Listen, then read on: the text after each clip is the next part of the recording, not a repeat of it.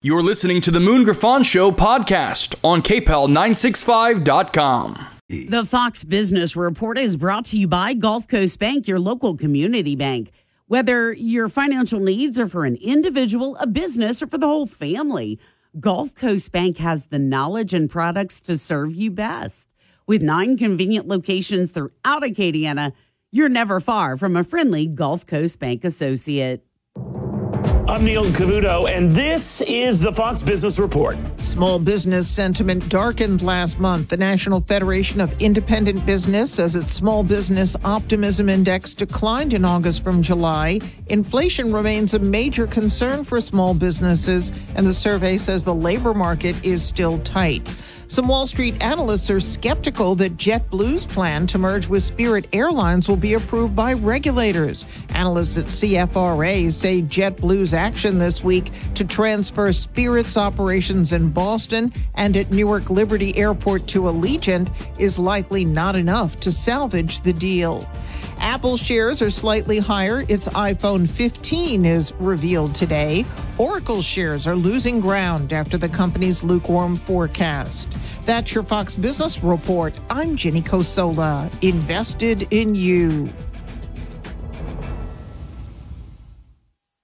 Democrats just want to win the next election, and they're trying to do it with ceaseless money printing. Hi, Stephen K. Bannon. It is critical to protect your retirement right now with a gold IRA from Birch Gold Group. To learn more, get a free info kit on gold IRAs by texting the word shelter to 989898. There's nothing to buy and no obligation at all. Text the word shelter to 989898 to get a free info kit on gold. Paid for by Birch they still haven't captured him. I'm Dave Anthony, Fox News. We're not evacuating homes at this point. We're asking residents to be vigilant and again lock their doors. Now that Danilo Cavalcante, who broke out of a prison in Pennsylvania 12 days ago, is armed, stealing a gun late last night from an open garage in East Nantmeal. While the homeowner was in it, and that he grabbed a 22 rifle that was leaning in the corner of the garage. The homeowner drew a pistol and fired at Cavalcante as he fled with the rifle. State Police Lieutenant Colonel George Bivens says they're searching by air, on the ground, in the woods using canines. Cavalcante escaped nearly two weeks ago, days after getting a life sentence for murdering an ex-girlfriend.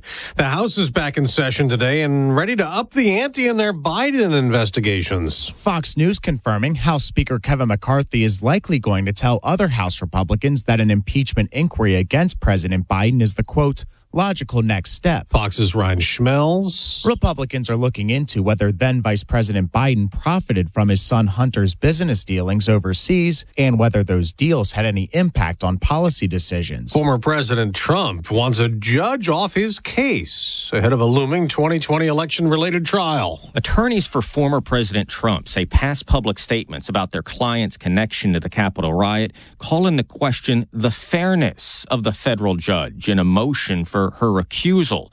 District Judge Tanya Chutkan was nominated to the federal bench by former President Obama. She has handed down some of the toughest sentences for convicted January 6th rioters. Fox's Jared Halpern. If the judge refuses, the trial set for March 4th. Google's going on trial today, accused by the federal government of antitrust violations and building a dominant search engine. North Korean leader Kim Jong Un is now in Russia, maybe preparing an exchange, giving weapons and ammo for Russia to use in its war in Ukraine for economic and nuclear aid. America's listening to Fox News.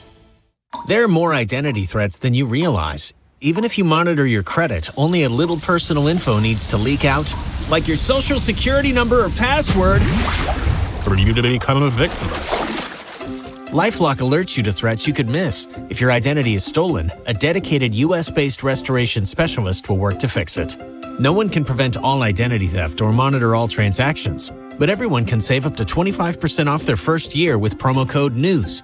Go to lifelock.com. Hey, it's Jesse Kelly. When a restaurant closes, my reaction is that sucks. They had good steak. When regional banks close or three of them close overnight, it freaks me out. This is why I have my own personal gold reserve. It's part of my personal protection plan. Call my friends at Oxford Gold Group. Call 833 404 Gold. 833 404 Gold. That's 833 404 G. News Talk 96.5 KPEL, Breaux Bridge, Lafayette broadcasting from the Matthew James Tax and Wealth Management Studios online at matthew-james.com. Hey, this is Joe Cunningham, and every weekday on my show, My suit can still make an impression. And my lamp can bring others a bright future. Because when I donate my stuff to Goodwill, it helps fund job placement and training for people right in my community. Goodwill. Donate stuff, create jobs. Find your nearest donation center at goodwill.org. Brought to you by Goodwill and the Ad Council. Acadiana Center for the Arts is our cultural and artistic hub serving eight parishes through community development, education, live performance, film, and exhibitions. For information on getting involved in upcoming events, call 233 7060. This nonprofit organization moment brought to you by News Talk 965 KPEL. Hey, everybody, it's Joe Cunningham, and I want you to join me for my show, The Joe Cunningham Show, at its new time every weekday from 5 to 6 p.m. right here on News Talk 96.5 KPEL. The views expressed in the following show are those of the hosts or hosts only. They do not represent News Talk 96.5 KPEL or Town Square Media.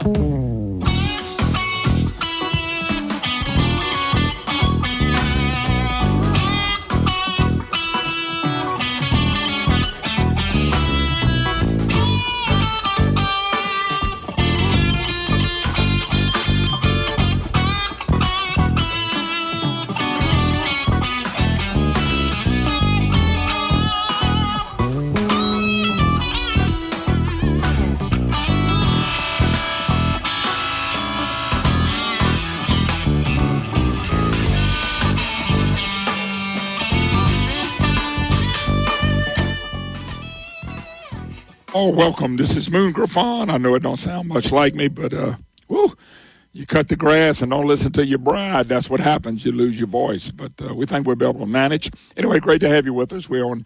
We're in Baton Rouge today. We had guaranteed broadcasting. We'll be here until uh, 11 o'clock.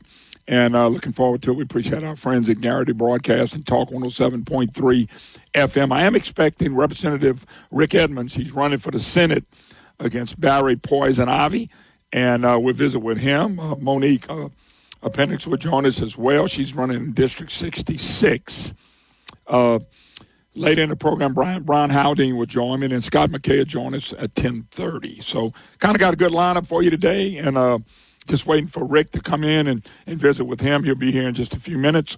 Also, I do want to mention my good friends at Shucks. If you hadn't tried the original Shucks in Abbeville, you don't know what you're missing. Shucks, great seafood, always fresh, always fresh. But you got to go to the original Shucks. It's in Abbeville, Louisiana. They always packed out. I'm telling you, if you want a good time, Shucks is the place to go. The seafood, Bert and David and them do a really, really super job there. And if you hadn't been out there, you don't know what I'm talking about. You need to go. The food is really good, and the atmosphere. And you got they take big groups and and things of that nature. So shucks is where it's happening, folks. And it is a month with R in it. But David and them laugh at that because they sell good oysters year round. Shucks, don't forget them. All righty, uh, as we rock and roll. Uh, by the way, uh, a judge there was a there was an ad running during the what was it the uh, was it LSU game or the Saints game, and uh, th- the ad is basically uh, talking about Jeff Landry. A judge a judge has just ruled that they can't run that ad. Come sit down, sir. I got you ready to roll, my brother. I'm gonna let you get a little close to me, a little closer than you ever want to be. All right, all right. Let me get your mic set up. Anyway, the judge has ruled. Put. You put. You really, you know, you do. You do need to put that on. You don't need this. A, a judge has just ruled. Let me get you set up, Rick. That the ad cannot run anymore. It was an ad attacking uh, attacking Jeff Landry and we'll see what happens because there's going to be a ruling, I think, Thursday, and then we'll see. But uh, I'll get to that a little later in the program. First of all, let me get this straight up, Mr. Rick. How you doing? Man, I tell you, I'm rolling. That's what I'm doing. I see you brought your better half with you today. Man, that's my better half. You know, that's that's my childhood sweetheart. Come on, she's still putting up with you. In, I'm gonna talk to her after the show. Then look, I am I'm trying to be sworn in in January, and in February we'll be married 50 years. Wow! Congratulations. What? Congratulations to you. For her, let's pray. well, you always do that because I don't ever. I, I, don't mind you getting mad at me because I'll make you mad, but I don't want her to get mad at me. Well, I don't blame you. Rick, uh, what's the district? What Senate district is this? Senate District Six. It's uh, Bodie White is termed out, and uh, you know he's been in about 20 years, about uh, probably about eight in the House, about 12 in the Senate. He endorsed me in January, so. Uh, we But I know you feel good about the race. I do. I do. I feel very good about the race. I, I've uh, and you know me enough to know I challenge you guys, and I will continue doing. I don't care if you're Republican, or Democrat. But the one thing I do know for sure is we got to change the Senate. Yeah. And uh, what is your plans when you go to Senate? Because the Senate looks like to me, and let me back up and look at it from. It looks like a country club. It looks like we're just going to do what the senator says. The senator's always tied to the governor. It just looks like if it's a bad governor, and I think we've had a bad governor, the senator just goes along with the governor. And I think it needs to be more independent. Uh, you know, if you make it into the Senate, how do you see it as a, as, as a new senator? Yeah, I think you know. I think you know my work ethic. I'm a worker. Uh, I I indeed want to get in and tackle issues and problems. I've done that with this particular governor. I have fought against fraud and waste and abuse, uh, wasteful spending. But crime's the deal, Moon. And uh, and even though I know you're asking a specific question of how you change things, I'm just telling you we have to treat the Senate and the House like we're in crisis mode. We've got to start right now. But it seems like the Senate has killed so much good legislation. Well- That's why I asked the question. I'm, I'm, I'm doing a bigger picture deal. Yeah. I understand the crime. We can get into issues. Yeah. But it seems like that position, we need some change out in that Senate. We need eight or 10 new people in that Senate. And I saw the ones that are leaving, and I'm glad they're leaving, a lot of them. Yeah. but on the flip side, I'm just saying that needs to be a, the Senate more than the House needs to step up. That's all I'm saying. I It needs to step up. I think guys like me are ready to go to work. I love getting to do this, and I am ready to go to work. And I think that even that work ethic is a push in the Senate. Um, I think sometimes they have a easier schedule. You know, we work in the House. I mean, we're I never miss eight years. I hadn't missed a day in Wow. eight years. Yeah, nobody's going to say that. Well, I just, I just, I'll go back and tell you. I just think the Senate needs to be where we draw the line to say because you know, Rick, I'm, I, if I got to hear one more story about somebody's kids leaving, Yeah, it breaks my heart because uh, none of these kids want to leave. First of all, I agree. but number two, I was talking to a guy yesterday. He moved back. He moved back from Georgia. He's in this area, and he said, "Moon," he said. We were gone for X amount of years, and we came back. And he came back because his, his parents are getting old. One of them still living. Uh, he has a daughter here. He said, but he said, man, I'm gonna tell you what. I was making twice the money. My car insurance is twice as much. Yeah. And he went on. He said, I hate to say that because I really love being back here. But he said we might not can stay. Yeah. And that broke my heart. Great guy, great business guy, works for a big company. Those are the type stories we have to reverse. Yeah. How do we reverse it? What, do we do to change things? Well, I really believe that we uh, we have to start with our three major cities that are in the top ten in crime. I, I don't think we can change all of these other things. Education, we got reform, we got issues, all true. Um, better jobs, better training, job force development. I can go in any one of those areas you want to go in. But the truth is, if Shreveport, Baton Rouge, and New Orleans aren't safe, people are not going to stay. You can't let people break into cars. You can't let these cities go out of control. We got mayors that are not taking issue with criminals that are on the street. We got to push the DAs. I, I'm going to tell you, I believe that there's the heartbeat now of the people that are saying enough is enough, and we've got to take. I love New Orleans. I've loved it ever since I was a little Every, everybody loves New Orleans. They love it, but, they don't love not- what it's we're turned not, to. We're not going. We're not going to New Orleans now. We, we've got to li- listen. I ain't going to start with day one with a package of bills to start directly with a brand new administration and a brand new governor that basically says we're taking back the streets. That's what we've got to do, and it has to start with law enforcement. As much as I want to talk about job development and, and, and bringing ITEP and reform, because I'm I'm all over all that stuff. But reality is, is people are are not going to feel safe. They're not going to stay, and I, I believe that with all my heart. Is the problem in Louisiana too big to solve? Because you're focused on one, and that's fine. I'm glad you are. We got to focus on that one. Yeah. But are they so many, so big because we've allowed, we've allowed this to take place? Just like when I'll give you an example. When somebody tells me we got an 18 billion dollar backlog in roads, right? I go right to the leadership of the governor, the speaker, and the president. Not necessarily this one, all the way back. Who who allows us to get that far behind? That's lack of leadership, Rick. Yep. You know, when they got to be a big and then too big, and don't you think somebody? And by the way, you hadn't been there the whole time. But then somebody say, "Hey, oh, we got a problem. We better fix it."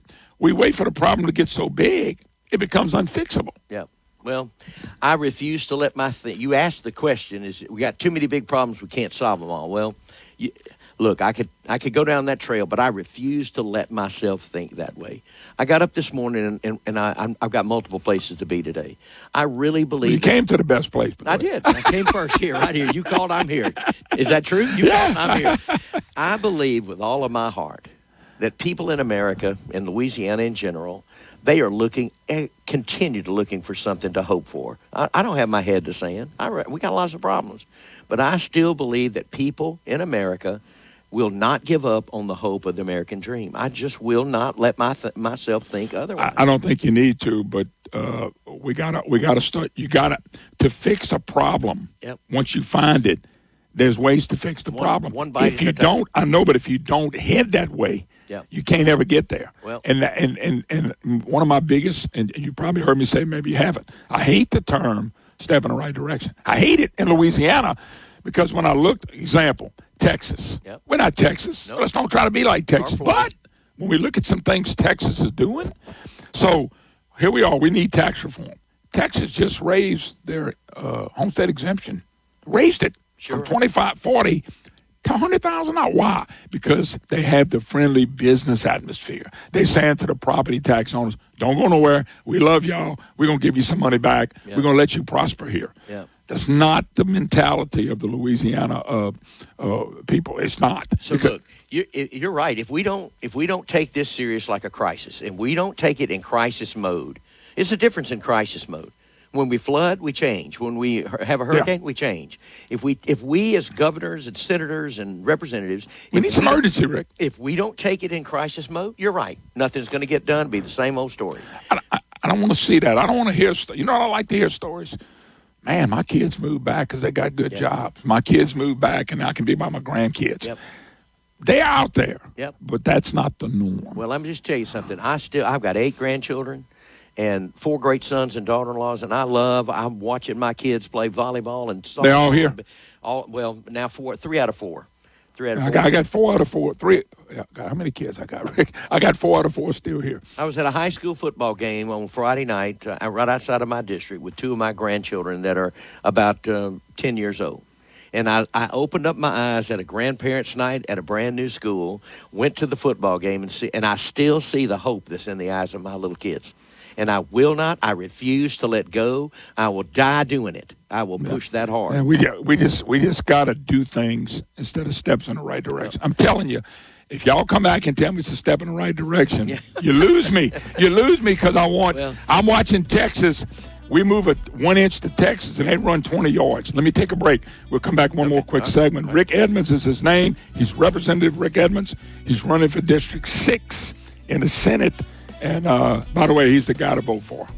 I'm a nice guy. I like to tell people the truth. We'll take a break. Be right back.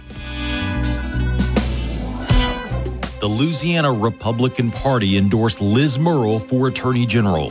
That's no surprise. Liz is one of us, an eighth generation Louisianan, LSU Tiger, wife and mom with a concealed carry permit. She's Louisiana's Solicitor General. That means when Louisiana goes to court, we send Liz Murrill to fight for us. Liz has defeated Joe Biden's lawyers time and again. When Biden came after our oil and gas jobs, Liz stopped him. She fought for the unborn at the U.S. Supreme Court. During COVID, Liz stood for freedom. When a pastor was arrested for holding church service, Liz defended our rights to worship. She stood up for us, protected our freedoms, and she keeps criminals where they belong in jail. Liz is our fighter. She will work nonstop to keep Louisiana safe and free. For Attorney General, vote Liz Murrill, Louisiana's fighter. Paid for by Safe and Free Louisiana not authorized by any candidate or candidates committee. 70% of prison inmates read at a fourth grade level or below. We can't cut crime without fixing our schools. Participation in early childhood education reduces criminal activity by 20%. Our schools are our first line of defense against crime. Bullying stops teaching and stops learning. One in five Louisiana high school students reports being bullied on school property. One out of six will skip school at least once in the next 30 days, scared for their safety. We lead the nation in percent of high school students who attempt suicide. As governor, I'll support counseling for the bully and the child being bullied. Violent repeat offenders will go to an alternative school that teaches the citizenship and character necessary to become a responsible citizen, or they'll just go to juvenile jail. Kids can't learn if we let our schools become minor league for the Department of Corrections. Hunter Lundy, Governor. Paid for by Lundy for Louisiana.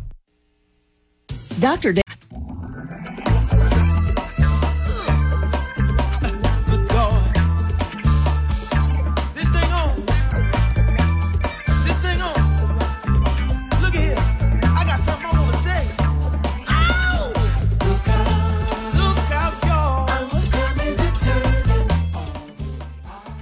Is Moon Griffon. Yes, voiceless Moon Griffon. How you like that? Uh, we had Guarantee Broadcast in 107.3 FM, Talk 107.3. We, we're humbled to be here. Uh, honored to have uh, Representative Rick Edmonds. He's running in Senate District number six. That's Bodie White's, uh, McCullough's old district, but he's still a senator until the next one's put in. And I know you're running against somebody. And look, I am not going. I'm not here for you to talk about the, uh, the other guy, but the bottom line is I call him Barry Poison Ivy because he was a fraud squad member. You guys in the conservative house stuck together, and we had a bunch of 23 Republicans went over and voted for that.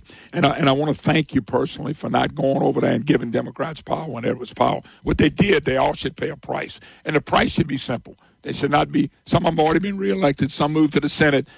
Every one of those folks should be beat, and it should be beat on principle. And I thank you running on principle. Well, I. Uh listen, I love the district that I'm running in. I love the job I get to do. That's good and, people. Um, my district is phenomenal, uh, very conservative. But that's the central area, right? Central and South Baton Rouge. Okay, so you do know I married a central girl. No, I did not. yeah, I married a central girl. Sure did. Well, I don't know if I want you out there campaigning or not. no, but hey, Rick, if you were smart, you would uh, have me uh, go for your opponent. You'd have a better chance of I, winning. I put Cindy out there on, on the trail. That's what I do. no, no, I am. Uh, I'm married to. Uh, uh, she was a Digirolamo. And uh, I, she's a nurse. I call her Nurse Ratched because, you know, when you're married to a nurse, and, and, and so, you know how women, your wives do, they, they rub you on the back and they feel something. And so my wife, being a nurse, thinks she needs to remove it. Yeah. So I always tell her, I don't know if she's really trying to remove it or she's saying, you know, I didn't like what you said yesterday. I go, oh. so I don't know if she's removing it or trying to get me back for something I said. So look, you did Nurse Ratched, and and that's one flew over the cuckoo's nest. I knew where you went. I'm the only one who can pick this up. I'm too old to remember. Uh, Hey, I'm old I, remember. I try to that. convince people my how smart my wife is, and then they say, "Well, she married you." Yeah. And I said, "Well, I, everybody makes a mistake." You know, Rick. There's uh, I mentioned all the problems and situations, but what are you? What are voters telling you besides the crime? You're out there. I know you're walking doors and talking to people. Your bride's talking to people. What are voters telling you guys? Because they got to be concerned. If they're like me, I'm just concerned about Louisiana. Yeah. All this money, all this federal money. When all that stops, Yep. where are we going? Yeah, What's the next job, business? Uh, how are we going to hold people? So I think you- got a couple of people. All, you mentioned people we, uh, leaving Louisiana. I think people talk about that a lot. So we don't want our next generation people leaving. I don't want none of them We got to stop that. Yeah. There's no question that that's a that's an issue people talk about across the board. In the central area, they talk a lot about infrastructure. There's um, uh, there's a lot of uh, prov- provisions have been given. Bodie's done a good job of making certain that roads and bridges have, have been done, but still a ton of work to be done out there. So that's a big issue in central. Um, in the um, in the South Baton Rouge area, um, I think people are still extremely interested in what we're going to do with education. Uh, we, you know, kids can't read; uh, they can't do, read master level. We are doing better. Uh, I'm not going to use your phrase because I don't want you. to No, no, no. I, Um, I, I, I have the superintendent on uh, Cade Brumley quite often. He's a he's very a good. I love him. guy. I think he's great. Good guy. Great for the state. and he, he needs to stay in that job. We need to keep pushing. Absolutely. I agree with that. He's a great guy. I agree with that. So we are making progress uh, uh, on some mastery levels, uh, but the bottom line is is that K fivers are starting already two grade levels behind, um, and when they're two grade levels behind, that's the max. Moon. Uh, you know, when I used to do, when I did school, I've been in schoolwork all my life, and when you test a kid, and this is just a rule of thumb, if a kid is past two grade levels in his reading, man, you got to pull that kid out of that. You got to put him in some something special. You got to have some kind of training, co- uh, computer training, other things that you work with a student. Because once they get past two, you can't catch them up. And if we're in a classroom, let's just say 25 kids, and six or seven of them are two or three grade levels behind, it completely disrupts the entire class. So we've got to change class structure. I mean, this is reform that some some people are not going to want to do. Let me ask you a question. No, we we uh, look. You've been here all your life, Louisiana. Uh, born and raised in Shreveport. Okay, I'm born and raised here. I've never seen education reform yet. Yep. Now, when I say that, that's not to be ugly. The fact is, if somebody's doing it right somewhere else in the country, Yep. if somebody's doing it right in the state, Yep. why don't we, why don't we imitate that? Yeah, we're doing some of it. I know, but but and I think Cade Brumley is dynamite. I do. Yeah. But I never seen it work, and I'm afraid the people that are leaving are not uneducated. It's the educated. Yeah. And we made it easy to be poor here. We made it hard hard to prosper here. And so educated kids are looking at this and going, "Hey, I can go get a job in Dallas making, thir- you know, our kids are today. Yeah. I can make thirty thousand more in Dallas than I can in, in Baton Rouge. Yeah. So what they do is they take the money because we live in a me me me now now now version. Right, but but it, getting outside of reading for K five and up, if I mean when you get into that level of higher education, you're right. We have a lot of higher education people lead it, but what we really don't have is enough money that we spend on technical care, because those ki- those guys can graduate with some credentialing uh, w- with our. Uh, issues of, of job training and job development, they can get a ninety thousand dollar job like that. Real quick, for uh, I want you to tell voters how to get in touch with you. Where are you at on a point four five? Are you there yet to figure out if you're going to extend it, not expand it, or that's something you're going to have to No, look I at? was not. I didn't vote for the. point Yeah, you didn't vote for the penny or the point four No, five. no, well, why no. would you extend that? No, I wouldn't extend it. No, because first of all, first thing has to happen is is we've got too many. Uh, we're, bloated in government. So it's. A, I think the first thing that has to happen is, we've got to eliminate some wasteful. Real quick, how can people get in touch with you? RickEdmonds.com. That's the easiest thing to do. Uh, find me there and. Um, Listen, I don't mind them having my cell phone number. I give it Give to it you. real quick. 225 678 3837. You call me. I'll do my best to get back in touch with you. Rick Edmonds, the real conservative in, in Senate District 6. You're the man. All right, take a break. Be right back.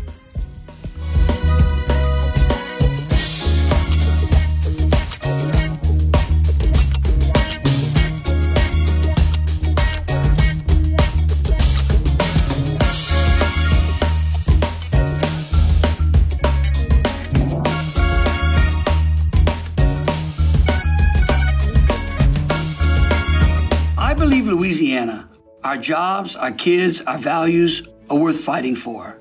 This is Jeff Landry. That's why, as Attorney General, a police officer, and sheriff's deputy, I help take criminals off our streets. As governor, I will work to keep them out of our neighborhoods. It's why, as a parish economic development director and as a small business owner, I help to create hundreds of jobs for Louisiana. Our state deserves a great economy. As governor, I will cut the red tape that's harming our business owners. As the son of a school teacher, I believe every kid deserves a great education. We must protect them from harm and from woke politics in the classroom. This is Jeff Landry. If you believe in Louisiana, I ask for your vote for governor. And join me at jefflandry.com.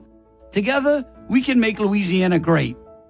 Paid for by Landry for Louisiana. A convicted pedophile in Lake Charles was about to get released. The district attorney asked Solicitor General Liz Murrill for help, and she delivered. That's Murrill. In over 200 cases, she's helped DAs across Louisiana keep violent criminals behind bars. As our next attorney general, Liz Murrill will make fighting crime priority one, two, and three. Conservative warrior, endorsed by law enforcement the most qualified. Liz Murrill for Attorney General. Paid for by Liz Murrill for Attorney General. I'm Mike Francis, and I'm running for Secretary of State. I'm going to work as hard for you as I did with the great people that helped me build a leading energy business. We worked together as a team, and we got the job done. In Louisiana, we don't run from the challenges in front of us. We roll up our sleeves and we get the job done. I believe in you, and together, we can move Louisiana forward. Vote for Mike Francis for Secretary of State. Paid for by friends of Mike Francis. Are you This hour of the Moon Griffon Show is brought to you by Matthew James Tax and Wealth Management. Online at matthewjames.com.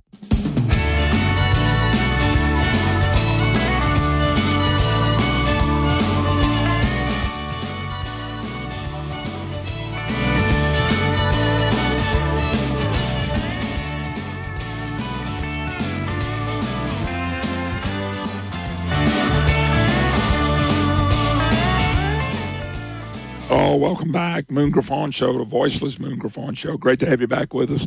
844-766-6607 is the number if you'd like to be part of the program. I am honored and uh, it's an enjoyment to have Monique Appeaning. I hope I'm saying that right. Monique, I got it.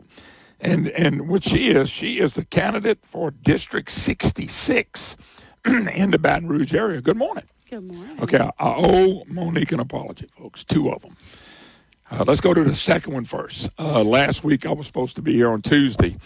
Uh, as you know, I've been fighting this sinus mess. I didn't have a voice. It, it was worse than now, if you can believe it. So I didn't do the show. I took a shot in the hip. so Monique shows up with donuts, and I'm not here. And I forgot to call her, and I am sorry about it because you were not the only one that was supposed to be here. So I apologize, and I hope you accept my apology. Of course, of course. The second apology uh, is from uh, what was the second apology? I had two of them for you. Boy, I'll tell you what, when you get old, you can't remember everything. It was another apology that I had for you, and I can't remember what it was. But anyway, I should apologize to you because I should have I should at least called you. Uh, Monique, let's talk a little bit about you and who you are. Give a background of you, yourself, what you've done, and uh, what you did for a living, and all that kind of stuff. Give us a little background. Okay. Uh, well, first of all, I want to thank you for being on the show today. Uh, my name is Monique Appeaning, and I am running for House District 66. I'm from Louisiana, born and raised in Louisiana. I'm from Alexandria. I graduated from Alexandria Senior High. Wow. And I moved down uh, to Baton Rouge. Uh, I'm a graduate of Southern University. I've also attended classes at LSU, so I call it cat country. Hey. I'm a Jaguar and I'm a Tiger fan. you're as well. loving it down here. I am. Okay. I am. Uh, and I've, I've worked in government for over 25 years. Um, Oh, that was my second apology. Let me, Yeah, let me say it now because the first one, Monique, I'm glad you said that. So me, Monique calls me and says, uh, they want to get on the program. I said, sure. He said, but I got a bone to pick with you. I said, uh, matter of fact, whoever you got in touch with or you left from said, I got a bone to pick with you. And I'm going, I don't know this lady. I mean, most people that pick bones with me, I mean, it, it's because I made the comment. I said, be careful, people that's coming out of government running for office. I said, it always worries me because that's all they know. And Monique said, that is not true. remember that? I do remember. So my first conversation with you was you were you were getting on me, Mm-hmm. but but but I understand. But I, I really don't mean that everybody. Mm-hmm. But there are some people that came from government and that's all they know, Mm-hmm. and that's why I was making the comment. I didn't say everybody, but That's since. I didn't say it wasn't everybody, I apologize. But go ahead. Yeah, well, a lot of us are very, very good, and we're very engaged uh, public servants. I actually wish more public servants would actually take the courage because it takes courage to run. You know, because often we, we know things and, and we look and, and we are, uh, as a legislative uh, aide or staff person, there are things that we look at. And I was listening to some of the conversations earlier, and one of the things that I'll talk about for just a Sure. moment, Yes, ma'am. like dealing with crime, the whole issue of crime. You know, there's this saying about often people look at the outside, but let's look in the inside. You know, and I'll and I'll you know give the Department of Corrections credit and and the leadership. You know, Secretary uh, LeBlanc. Uh, one of the things that uh, that I look at as a as a staff person, or that I would look at to let you know and give a good pulse. Did you know that only 20% of those that are eligible for educational programs inside facilities actually participate? That's low. That's right. That's real low. So when you look at indicators, And when they go to get out, That's they're right. not going to be. They probably. right. Let me ask you a question about that. Great topic. So you get people that are incarcerated. Mm-hmm. There are some very educated people that are incarcerated. Mhm. There are some more probably uneducated. Mm-hmm. But that don't mean they're not smart. They just not educated properly. Mm-hmm. So when you get hundred prisoners and only twenty percent are trying There to better themselves, if any of the other ones get out, they're going to have problems. That's right. So when you talk about a crime issue, so But you can't force them to do that, can you? no, You can't force somebody to learn, can you? That's right. You know, but when you talk about the crime issue, one of the things that I look as a staffer, right, that I would look at to give you a good pulse, if only 20% of those that are eligible to participate participate in, in these educational programs are participating, well then what's going on with the other 80%? Sure. And then there's also a waiting list. So to me, if you have 15,000 people that are being released, or on average this past year there was 14,000, over 14,000, and if you just play with the numbers that are eligible, let's say it's 10,000. If you only have 2,000 of those that have Of the taken, ten. right, you have a problem. But do you do you force them Well, I mean, Uh, this is a bad way to put it, but I'm gonna put it. Do you force them to become educated? No, but they have incentives. They get credit, right? You know, But why would so- why would somebody that's I guess they're in prison for a reason too. Why would somebody take advantage of that So you know what, this is not the life I want to live? It could be any number of reasons, but I'm just looking at the numbers. I can't get into the psychology of it, if you will. Sure, yes, ma'am. You know, but I look at it as an indicator. I mean, is it a resource allocation issue? Do you focus or put more resources toward making sure that they may have a skill when they get out, right? sure. So they have a living wage or, or something. You know, you think about the LCTCS system you know, and you think about some of the things that people can learn, trades. You have so many jobs that are available, but if you don't have the skills, right, to take Well, those, take on those jobs, If you go to prison and you are uneducated, your chances of coming out of there and doing well are pretty slim. Mhm. Not impossible, right? but pretty slim. And then if you could take, like you said, I didn't realize we ran fourteen to fifteen thousand people in and out of prisons every year. Yeah, and that's that's a state. Those are state prisoners. I know one of the conversation I had recently with some uh, other individuals. These are still state prisoners in state facilities, and do you have prisoners and state prisoners in local facilities.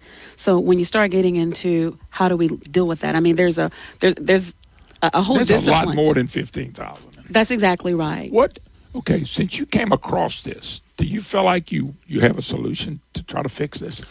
That twenty percent number needs to go up. I mean, there's a twenty percent waiting list. But is that a is that a money thing? Is that because look, you just saw record money come into the state. Mm-hmm. Now, most of it's federal. I don't care what anybody said. We're not creating enough dollars to run our economy. Why didn't people? If everybody's worried about crime, why was this ever brought to anybody? Does anybody ever know these numbers? In They're the there. I Okay. pulled them. They're there. Okay. You know, and that's part of what I like the fact that I have the experience and expertise, you know, going in knowing I think that's a look, good thing for you. I think it's a positive thing because it could be that it was there but not really understanding Yes, and say, ma'am. well, you know what, we need to look at this. We, if, if it's a resource allocation, not necessarily an appropriation for the agency, it could be a- an appropriation, but it could be, look, let's not use funds here. Let, let's put our resources here. Let's begin to increase the educational uh, component for those people who are who are incarcerated, right? And so that's one of the things that I looked at, and, and I'm I'm still encouraged by it. Then you there are other other indicators, other things that I look at. I don't know if if you track or if you look at it, but you have things like offender that have uh, attacks on or assaults on staff. Those numbers need to go down too. Yeah.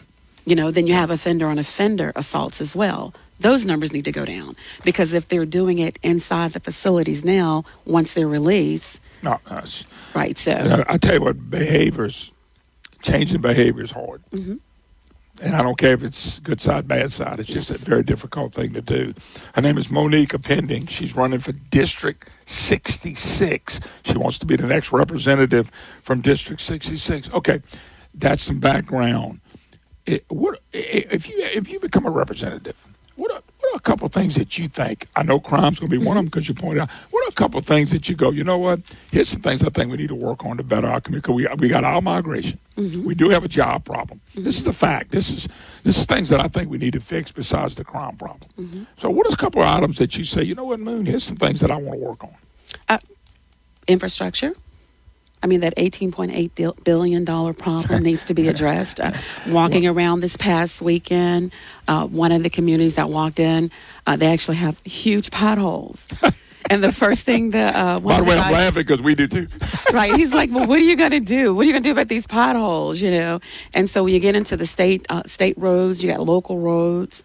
You know, being able to address some of those issues because it was hard driving in there because there were huge holes and having to navigate. And so it's unfortunate. That's one of the things that we have to deal with. I'll, I'll tell you a funny story. I went to uh, church. I think it was church, Kaplan, and uh, there was somebody that was selling shrimp. So I'm on a list. They'll call me and once or twice. Yeah, I go get shrimp. And I drove on a state road to get there. So I walked up to the lady. It was a lady and it was an older gentleman and these two young guys putting shrimp in a basket. So I walked up. She told me how much I paid her. And I said, by the way, I'm charging you $300. And she looked at me and she said, I was serious a heart attack. She looked at me and said, I said, no, I didn't say you're charging. I said, you owe me $300. Mm-hmm. Well, the guy shoving on the shrimp stopped. And the old man perked up and said, ma'am, I want my $300. I said, sir, what I owe you $300 for? I said, because I'm going to have to get a new tie and a wheel alignment and everything else for this road I drove on to get these shrimp. Mm-hmm. So that older gentleman, they laughed, and I, the older gentleman was there, and I said, uh, uh, I said, when they built these roads? He said, 1971. Wow. I said, wow. I said, when did they fix them? You know, his answer was, they never have. Wow. You could tell when it was a little tore. I mean, it was. Let me hold you over. Her name is uh, Monique Appeaning. She's running for District 66. We'll come back and wrap up with her. You're listening to the Moon Griffon Show, at least somewhat of a voice. And uh, by the way, later in the program, Brian Haldane's going to join me and show us Scott McKay. We'll come back and, and wrap it up with Miss Monique right after this. Insanity. Doing the same thing again and again and expecting a different result. Louisiana's education system consistently ranks at the bottom.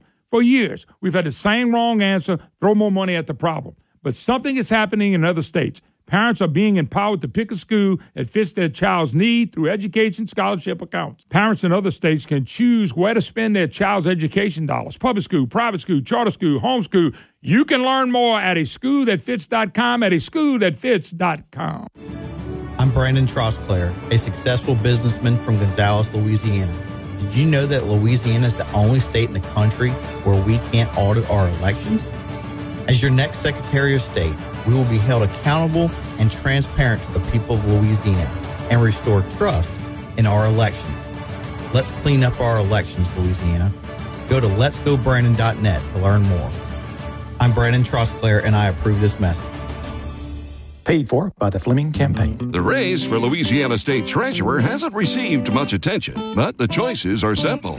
A big spending political insider rhino who voted in the legislature to bust every spending cap that had been set, or a leftist Democrat who has taken dead aim at the essential oil and gas jobs in Louisiana. Or Dr. John Fleming, former Deputy Chief of Staff for President Trump, an outspoken conservative in Congress, successful businessman, a military veteran. Dr. Fleming's conservative credentials has earned him the endorsement of the Louisiana GOP, as well as numerous parish GOP endorsements. John Fleming's candidacy has also won the support of Congressman Mike Johnson, Clay Higgins, and even Congressman Jim Jordan. There's no doubt who the conservative Republican is in the race for Louisiana Treasurer, Dr. John Fleming, tight fisted with our tax dollars. Dr. John Fleming, Louisiana Treasurer. Y'all listen. Job.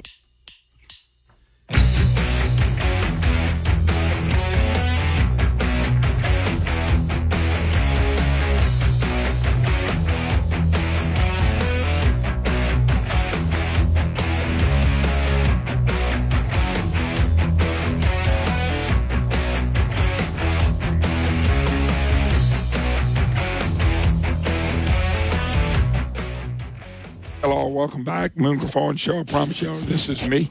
The voice ain't gonna get worse, but uh, you quit laughing at me over there. It ain't getting better either. I love when people say you sound okay. You lying bunch of dogs. anyway, great to have you back. Moon Griffon Show, 844-766-6607 is a Matthew James Tax and Wealth Management Hotline. Before I get back to my special guest, uh, you heard John Blanchard with Matthew James. Go to MatthewJames.com. And by the way, the one thing you're going to like about John Blanchard, he understands the tax code. He understands. People retire and go, okay, I got to pay no taxes again. hey, good luck with that attitude. You better get in touch with a guy like John Blanchard and Matthew James because there's tax burdens up the road that you may not see. Let him help you get around some of the things that you need to get around. But he does a great job of planning, planning your retirement. He can do all that stuff. But he's got questions. What about Social Security? Is it going to be there? All those questions can be answered. Go to MatthewJames.com, MatthewJames.com.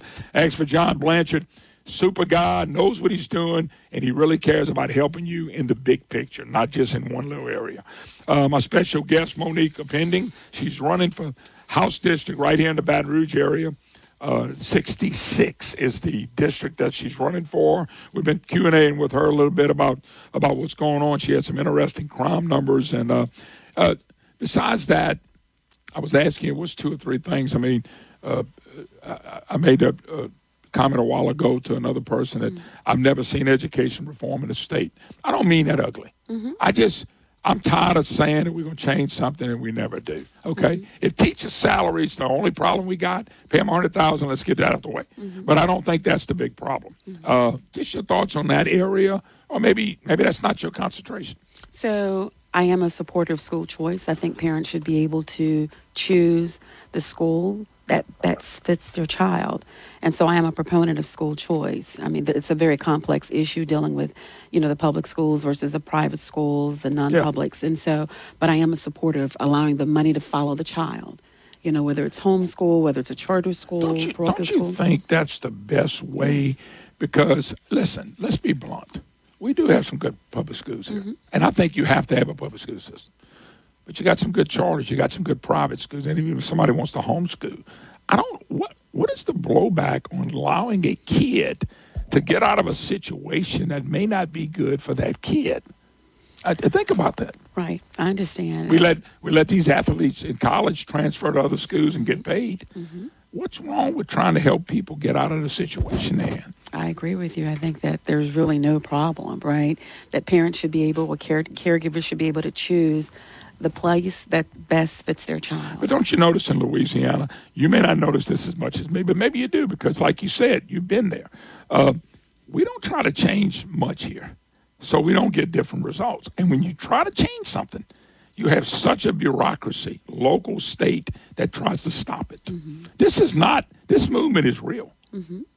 This movement is happening anyway because people are sending their kids to private school. They're sacrificing and they, and they homeschool. So it's already happening. Right. It's interesting that you would bring this up because over the weekend, in talking to voters, uh, one uh, parent, he actually uh, asked me about my, my views because he's paying $13,000 a year for his child to go to private school. Yeah, it's not cheap. No, and and so you know, and he asked my views on the same thing, and I told him that I do believe the money should follow the child, you know. And so when you get into the issue, because he said he does not want his child, his child would be going to school, he just doesn't want his child to go there. And so, and, and it was a person that actually lives in the district, and it was very interesting, you know, the dialogue and him wanting his child to be better, and he didn't care how much it cost. That's where he wanted. Well, to no, his they child. people have been sacrificing mm-hmm. in our state for a long time to put their kids where they think they need to be. Mm-hmm. We are one of the highest uh, private school, homeschooling states in the whole country. Mm-hmm. And that says a lot. But I'll say it again. I know we got pockets of really good education in public schools here. We do. I'm not, and and I'm not an anti-public school person. Right. What you're saying basically is, okay, let's give everybody where they want to go. The key is the money following, Right. And that's that's what you for. Right. Uh, you got any thoughts on, you know, when when you look at, I, me and you were talking off the air, and one of the problems with, I mean, I understand homeowners because of we we have had a lot of floods and hurricanes. That's going that ain't gonna happen as much as they're saying wildfires. I get all that, but that's just life. But car insurance and liability insurance, those seem to be fixable. Other states don't have near the problem we have. You got any thoughts on what we need to do? Or uh, don't you think that should be a concern for people? It is a concern. It's it's an ongoing conversation, and hopefully, you know, once But- we but, all but get I've in. never seen anything done. you know, it's it's it's like when they said tort reform, step in the right direction. I hate that term, by the way, because it was it was no step, hmm and that's we got to find a way to do this. And people, I know people are not going to be able to afford the house they live in now. But I didn't want to talk about how it's just car insurance. I, I, it seems like every time I get hit, they don't have insurance. Now, since I do most of the hitting in the wrecks, oh, I got to keep insurance. But every time I've been hit, just about I, maybe one time, but most of the times that I've, I've been hit, they've had no insurance. That's probably part of the problem. I think it is. I think that's part of the issue. And, you know, actually, believe it or not, I believe that's also an economic development issue as well. You know, and so Sure when, when we, you know, if I can just for just a Yes, ma'am. moment, one of the things I think that we need to have is a vision. You know, we need to have a roadmap. We need to have a plan. Mm-hmm. You know, and so when you get into a comprehensive approach to, you know, looking at economic development, I think that that is a, a, component to attracting businesses is. here, right? And so I look forward for us to be able to have a comprehensive vision for the state. You know, without a vision, the people perish, right? And so we need to have a, a comprehensive plan. You know, this is our roadmap. This is our vision. You know, for us to be able to to have buy-in, for us to be able to implement. You know, if you don't have a plan, how do you know where you're going? Yeah. How do you measure success? How do you measure what it is that you accomplish that you want to do if you don't have a roadmap, if you don't have a plan? Well, the roadmap can't be the same thing we did yesterday and the day before. Hey, it's, it's kind of out the box question. If you were able to be the representative, Mm-hmm. have you ever thought about what committees you may want to sit on? Oh, yes, certainly. No, I'm, I'm curious uh, because I appropriations. would think that's important. Appropriations. For the money. Appropriations. certainly. Appropriations. But they'll put you on more than one. You sit on a couple of three of them. If mm-hmm. you don't get appropriations, what? Appropriations. Okay. Uh-huh. Well, you at least hey, Appropriations. That's. I think everybody wants to be on appropriations because it is a money committee. Mm-hmm. But the things you've been talking about, you can put money in different areas. That's right. Okay. Getting right after go. I want you to give tell people how to vote for you. Number one, one. Number two, tell people how to get in touch with you first. Certainly, okay. Uh, well, again, I'm Monique Appeaning, and I'm running for House District 66. I have the skill set to hit the ground running to represent the district. It's a huge district. I've walked and, and throughout the district, not just one part, but from the most northern part to the most southern part of the district, I'm walking, knocking on doors, talking to voters, talking to the people in the district. And I look forward uh, to representing the district. You know, and why vote for me? Because I will represent all the people. Uh, I, I bring to the table the knowledge, skill, and abilities to be able to be effective immediately. How do people get in touch with you if they want to participate in your campaign? So the, my website is Monique4HD66.com. And if anyone wants to call me, my phone number is 225 441 9567. Okay, we want to wish you the best of luck. Thanks for coming in. I know that's a that's a tough race. Got a lot of lot of competition for some reason in that race. So it's an interesting district, no doubt about it. Well, Monique, thank you so much. Like I said, uh, I do appreciate it. God bless. All right, thank you. All right, folks, when we get back, Brian Haldane will join me, and uh, we'll have some fun with Brian.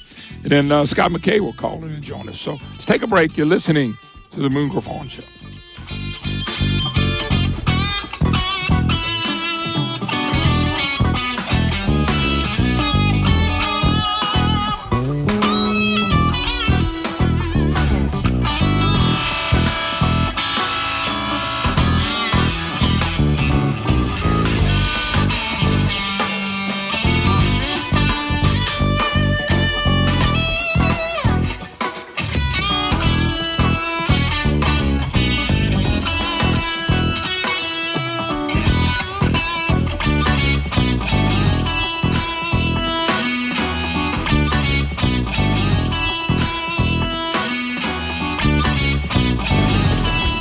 Not immune to facts. The Dan Bongino Show here on News Talk 96.5 KPEL. News Talk 96.5 KPEL, Breaux Bridge, Lafayette, a town square media station broadcasting from the Matthew James Financial Studio.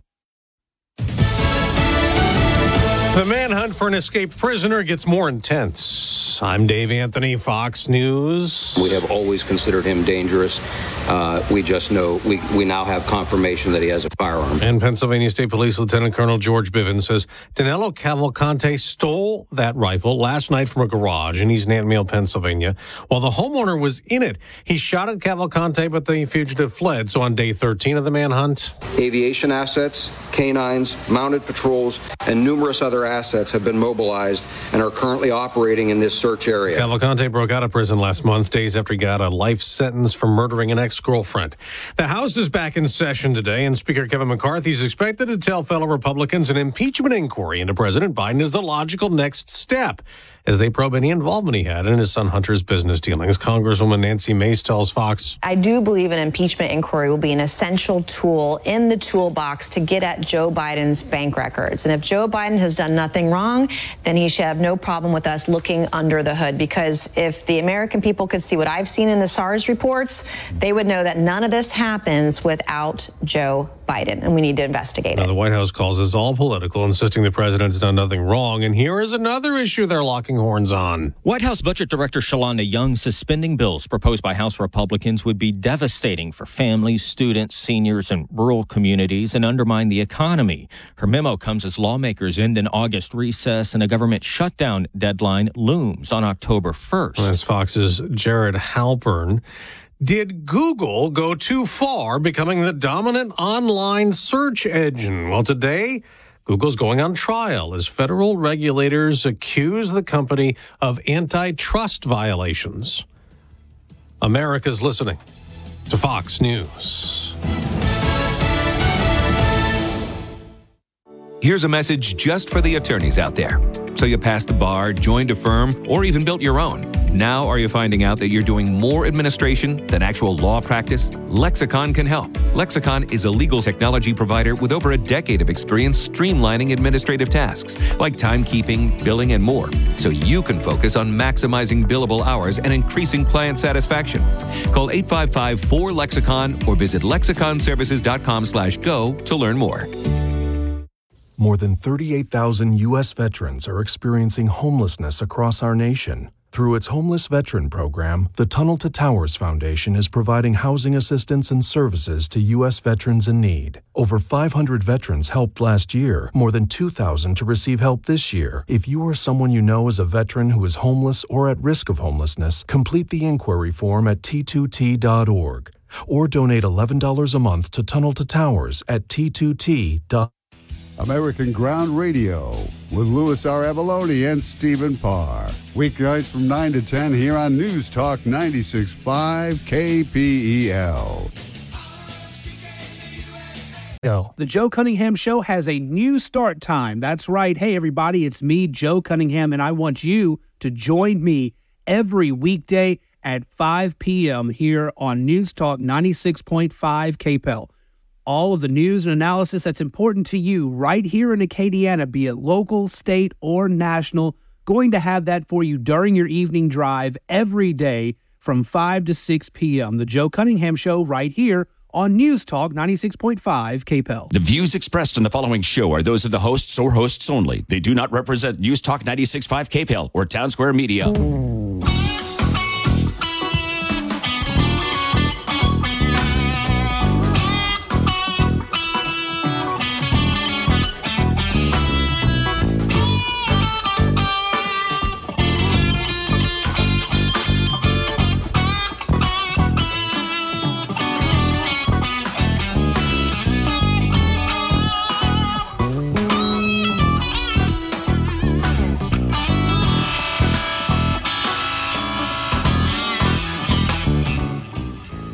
Hello, welcome back, Moon Griffon Show. Trying to keep the keep the voice down a little bit, folks. Is uh, man cutting that grass? Listen to my wife again. My wife would say again.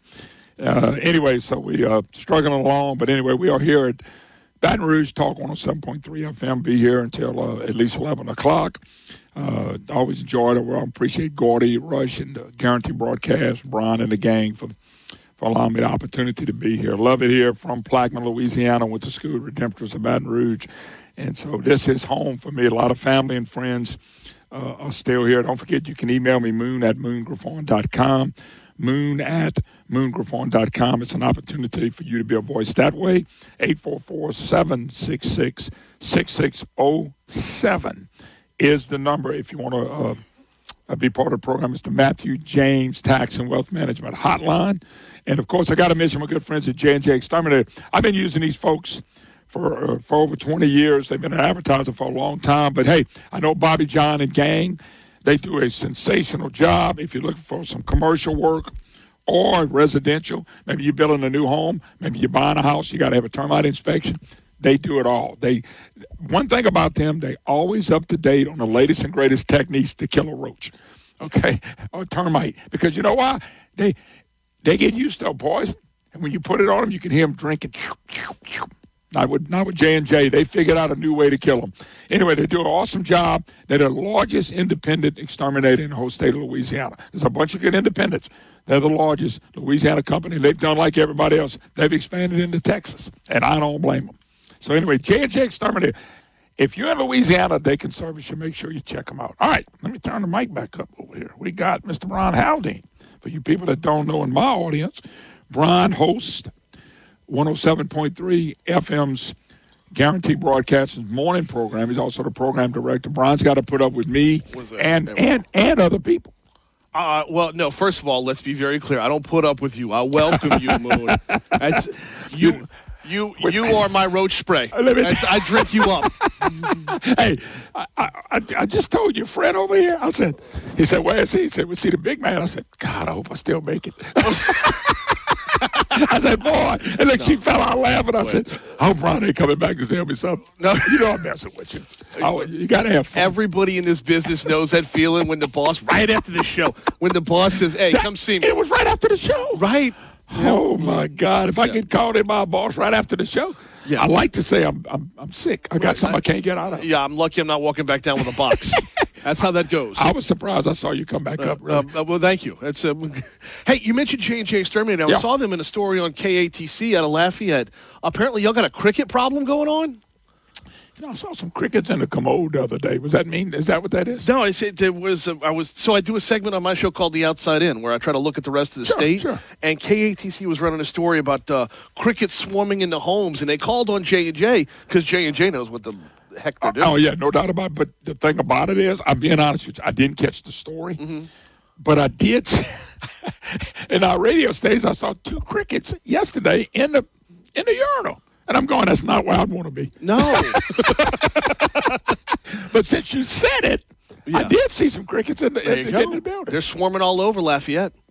I don't know. It had nothing to do with me. All right. Brian Haldane. Hey, Brian, how long you you've been in this business a while? October of 2004. So 19? Yep. Yep I just celebrated 20. 30. That's So 1930, there's no difference. You've been around. You've been around the talk game the whole time, too. Uh, yes, uh, my first job was at the other news. Oh, I guess WJBO uh, in Baton Rouge was where I started, and then I was there for about seven, eight years before moving over here. How long have you been on the air for us having the show? So I 2011. know you had a couple stints, yeah, still. 2011 to 2014 was my first stint on the air over here, and then 2019 to today. So It's uh, it, it- so you see, I, I, I, I do the same. We basically do the same thing. I tell people we may do it differently, not just you and me, but everybody. If you got to be your own personality, Right. Uh, so so we're round. We got another election up, yeah, and uh, just you and me talking. The governor's race, Mm-hmm. the most boring race I've covered in 30 years. Yeah. Uh, this is not to cut anybody. This is nothing to do with the players. It's just, you know, and then it, you know, I still say in the governor's race, be careful. Be careful. I've seen people go up and down and down and up in three weeks, many, many times. Mm-hmm. Yeah. But the game hadn't changed. right. It's the same thing. The fact that it's such a boring race is worrisome. Right? well, because you don't Why know. you in Louisiana? yes, we've been. Look, it's they it's the kick dog that hollers. Yeah, we've been hollering for many, many years now. Like we know what it feels like to get kicked. Uh, we've been looking at that in the governor's mansion for the last eight years. Um, there was no way if you had asked if anybody asked you or me eight years ago what's going to happen in a month. David Vitter, hook, line, and sinker. David Vitter. It's it's it's a stone cold lock. If they had a DraftKings app back then, I'd have put the house Well, on it. I, I'll go deeper than that with you. Let's move it four years. Uh huh. For four years, I said Edwards was a one termer. Yeah. But let me tell you what I didn't figure.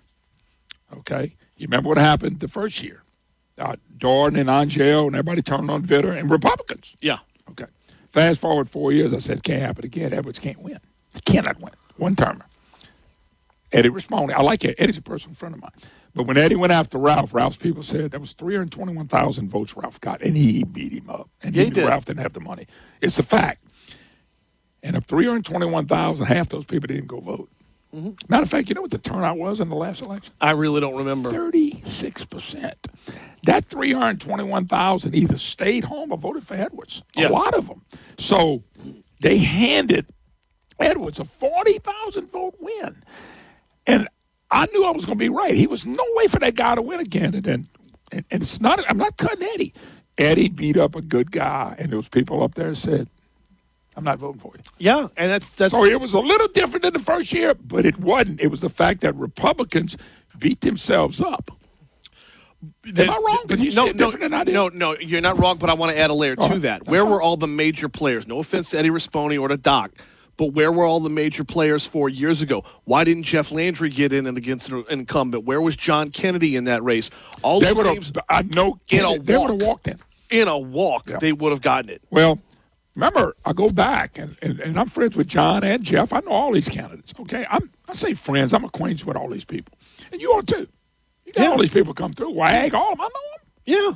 Uh, Kennedy waiting three or four months before he announced hurt somebody else. Now Landry claimed that the reason he didn't get in because he had four or five months of fundraising time he lost because John decided not to run. Mm-hmm. I don't know if that's true, but that's what Landry said. So I was it was amazing though the advocate uh, made a big deal about them not getting in because they couldn't beat him, and I thought that was wrong. I thought it was wrong too. So why didn't uh, Edwards run for the Senate race against Kennedy? Because he'd have got loaded up and beat bad. And the reason, besides John has been a very popular senator, we're not going to send. We vote different in the governor's race than a, in a Senate race. Very true.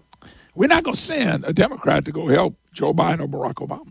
That's it's yeah. why David Vitter won the second time. You gonna vote for Melancon, who voted with Obamacare, or you gonna vote for Vitter? Yeah, they didn't care. All that stuff was out there the first time. Right.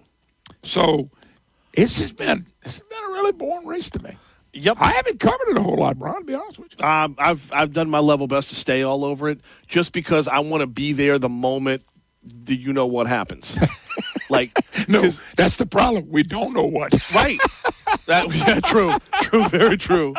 But like the second the second this thing turns on its ear, um, if it turns on its ear, like it's it, everybody else is gonna be like, I never saw that coming. It's like I, I knew something was coming.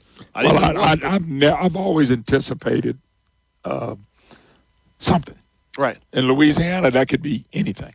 Well, and here's the thing, though. But in 2023, would anybody care what it is, or or does hitching yourself to the Trump wagon get you over the victory line no matter what? You don't have to be your own man. You don't have to be your own person. Okay. You just have to say I'm with Trump, and you're good. Okay. Let me let me. I want to explain something. You don't have to agree to it, but I want to explain it because you watch it. Okay. If you really go back to Mike Foster, he ran hard right. Let's follow me. Mm-hmm. Bobby Jindal, hard right. Mm-hmm. Uh, uh, then you had David Vitter try to run that way, but everybody was convinced he was a bad person. You know what happened last time? That was all Republican boondoggle the last two times. Yeah. If I was Jeff Landry or any of the candidates, I'd run hard right. You got to get a runoff. Okay, let me tell you another thing. 36% of the people showed up in a runoff last year. Uh, you know what I think our problem is in this election? What's that? 36% might be high for what's over. For this one?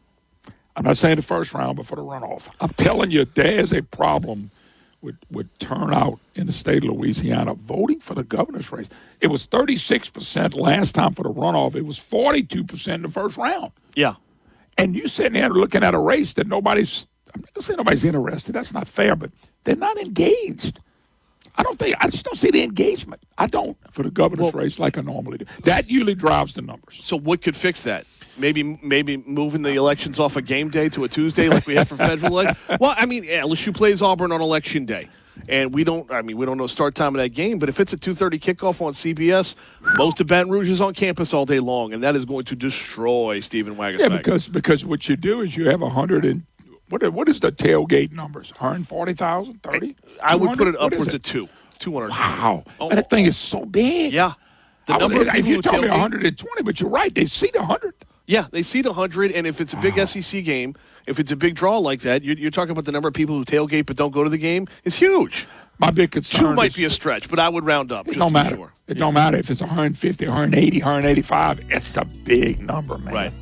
Brian Haldane, you can catch him in the mornings. Brian, y'all Facebook too. Yeah, well, sure. Uh, Talk 1073's Facebook page. We go live on Facebook every single day. Uh, a lot of feedback and interaction with the audience on Facebook. It's a fun time. It is, folks. So if you hadn't heard Brian, you need to make sure you check him out in the mornings. He does a great job with his program, and I mean that sincerely. I get to check it out. I was coming to town today. I listened to you the whole way in. I can hear you. Damn near the Lafayette. Let really? take a break. We'll be right back.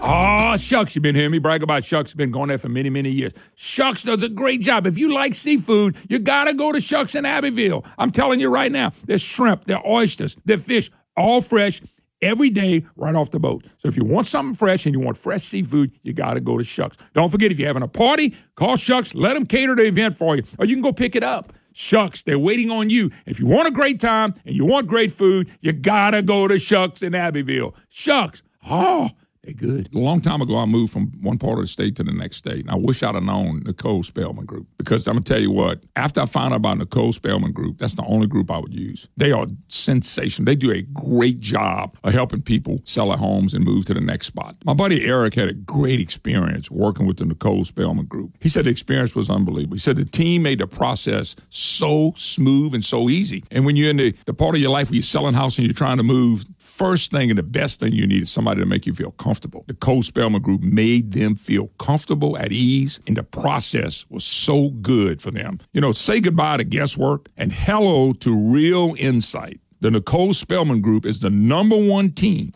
number one, serving the entire state of Louisiana. And folks, that's why I trust the number one team serving the entire state of Louisiana, the Nicole Spellman Group, to sell my home. Go online to NicoleSpellmanGroup.com. NicoleSpellmanGroup.com or just Google Nicole Spellman Group. As parents, we have a lot to be proud of. Our kids are smart, talented, and dedicated, but all of them are at risk. One in three Louisiana high school students use e cigarettes, and every day more teens struggle with vape related problems like nicotine addiction and lung damage. The time to talk to your teen is now, and we can help. Get vaping facts, talking tips, and quitting resources at BehindTheHazeLA.com. Sponsored by the Louisiana Department of Justice. For your grocery. Eleanor's diagnosis is acute myeloid leukemia. This is a St. Jude moment. Immediately when we got here, we you get a nurse that walks around with you like for the first 3 days you're here to kind of give you the lay of the land and where to go. They know you're already drowning from the news that you're getting and why you're here. So they don't want you to have to figure stuff out by yourself. I know like you're here and you're not supposed to be happy or you're not supposed to smile, but it's hard not to when there's this giant community of strangers all working towards one goal. It doesn't matter where they come from, it doesn't matter what they believe. They are all fighting to end childhood cancer, and I think that's something that should be celebrated. Finding cures, saving children. Learn more at stjude.org.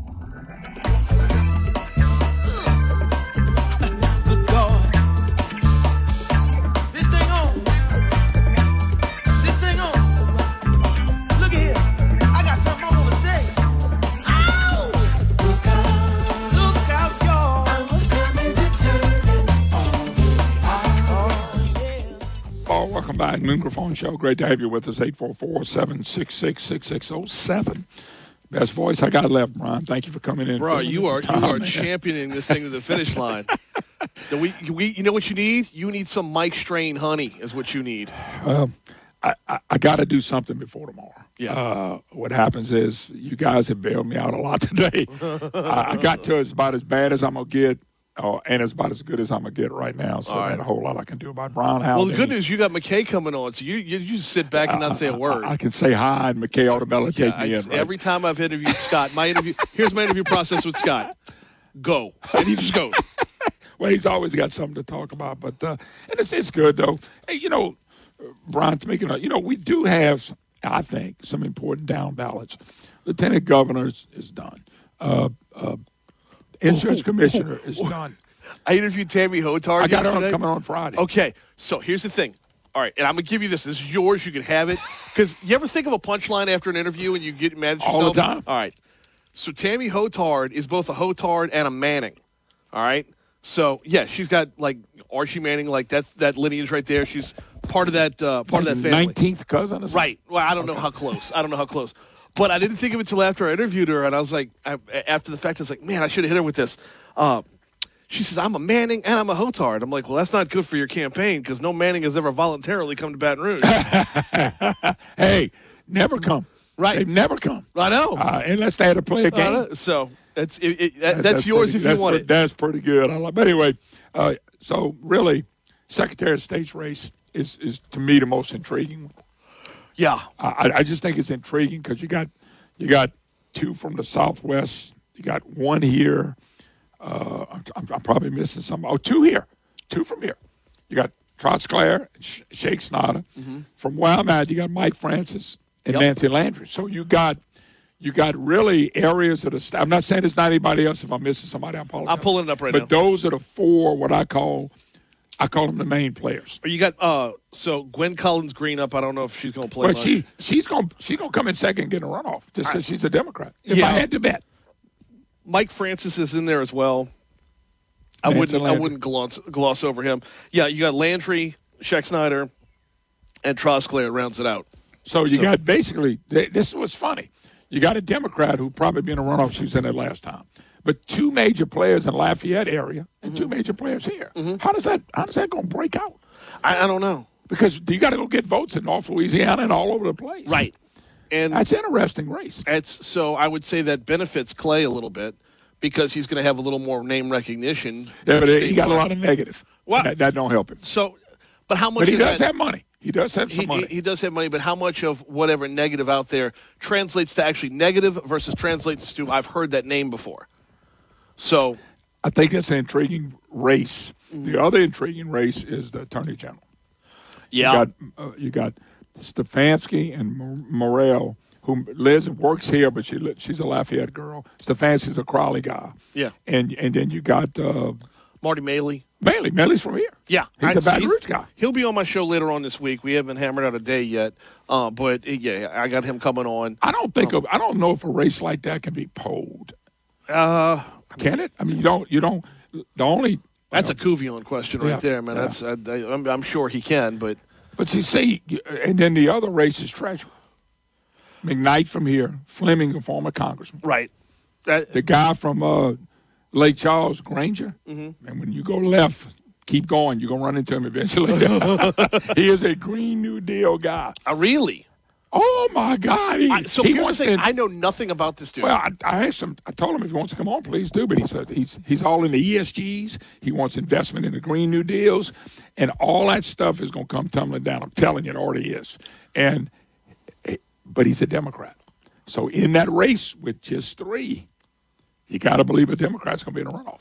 You Yeah, got to believe he's going to be in a runoff if there's a runoff. if there's a runoff. If there's a runoff. Well, and that's that's an interesting one because um, Scott McKnight should win that one.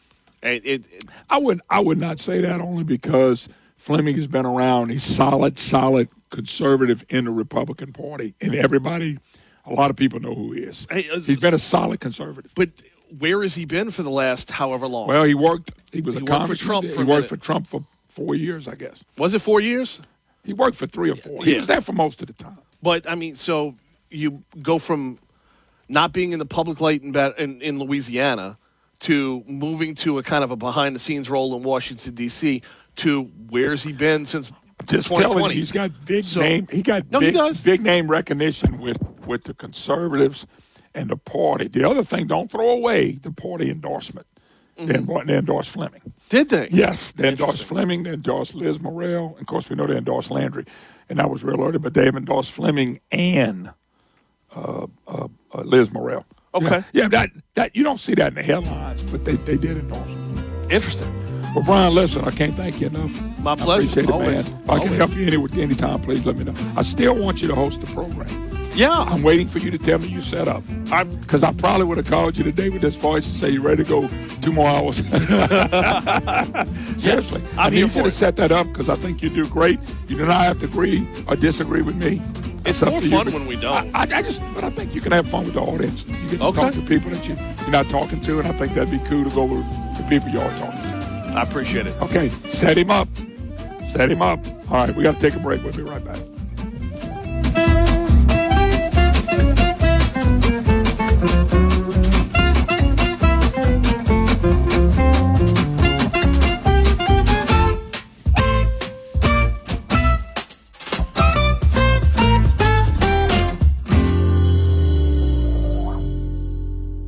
I-10 brings the border crisis to our backyard, delivering human trafficking, fentanyl, and warring cartels. Since Biden can't secure the border, Liz Murrill will secure Louisiana as our next Attorney General. She successfully fought and delayed the Biden administration's border policies and stopped the revolving door justice system. It's why DAs across the state and the Republican Attorneys General Association have endorsed Liz Murrill. Trusted, conservative leadership. Liz Murrill for Attorney General. Paid for by Liz Murrill for Attorney General. 70% of prison inmates read at a fourth grade level or below.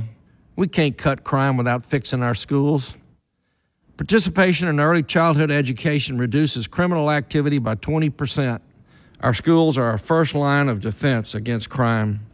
Bullying stops teaching and stops learning.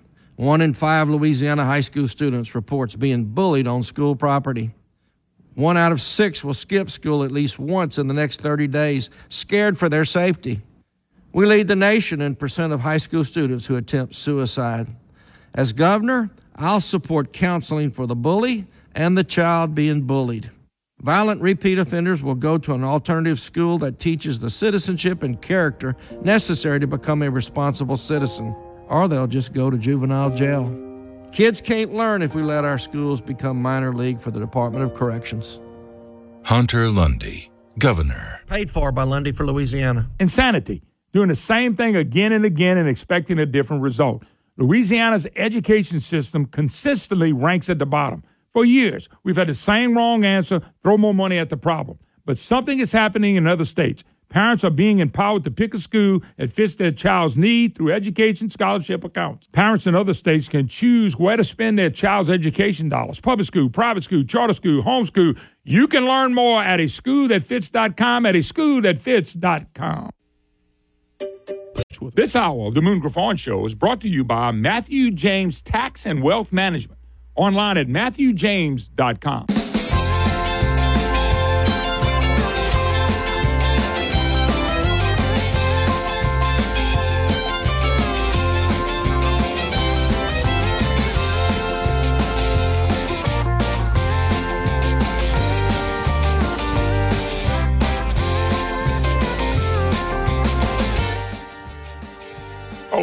welcome back, Moon Griffon Show. Great for y'all. Great for y'all.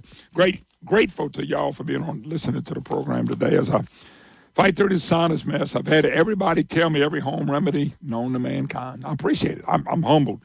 Uh, people care enough to uh, to let me know what to do about this. But it's uh, I, I, did. This is the good news. A couple things. I did see my doctor yesterday. I, uh, of course, it got worse last night. I did my checkup. I did all my blood tests, and uh, today everything is is great. All my numbers were good. Uh, everything was really good. He was really pleased. Uh, I do work out, so I but yeah, I go through it once a once a year like everybody else, and uh, you know, except for this sinus. And he knew all about this because I get it every year. Uh, but I'm humble and I appreciate my doctor. Dr. Voce is my personal doctor, and I don't mind telling y'all he does a he does an excellent job, and I'm, I'm humbled to have him as my doctor. So that, the second thing I want to mention is on September 22nd, uh, PBS, Public Broadcasting, the national public broadcasting, they've called me. They're going to come in on the 22nd of September. They are doing a big piece on why has Louisiana gone conservative, or basically not conservative, but Republican and they have asked to come in and film a program. And uh, they're gonna they're doing a story now. They they're talking to other candidates and other people, but he asked could he come in and film as much as they wanted to. Uh, so I'm gonna let y'all participate because they do want us to take some calls and put some folks on there. And this is on September 22nd, which I think is not this Friday, but the next Friday. So I'm letting y'all know that, that, that when the guy offered this to me, he said, by the way, we did this in 1989 for Sean with Sean Hannity in Georgia, and Sean Hannity took off after that. Now, I didn't. When he said that, I fell out laughing. And he said, "What you laughing at?" I said, "Well, that may have happened to Sean Hannity, but remember, I'm Moon Griffon. I live in Louisiana." but he did tell me that. I just thought it was intriguing. That that ain't what I see happening. But they did want to focus on our program, and I'm, like I said, humbled to uh, to do it and it is a national broadcast. It's not the local; it's the national public broadcast, and they'll let us know when it's out. So I want some of y'all to participate. We're going to take some calls and and things of that nature. Let's jump gear. Scott McKay, the Hayride, joins us. Scott, how you doing, bud?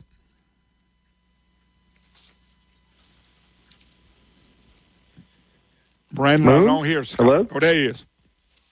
Okay, good. Now you hear me now? I got you now, brother. How you doing? Pretty good. Your voice holding up any at all? No, no. This is all on No. you today. Okay, well, Hey, Scott, uh, let's, let's, it let's is as it is, then I guess. Uh, this, is, the Scott McKay show the rest of the time, I promise you. Well, I'll, I'll do what I can to help out.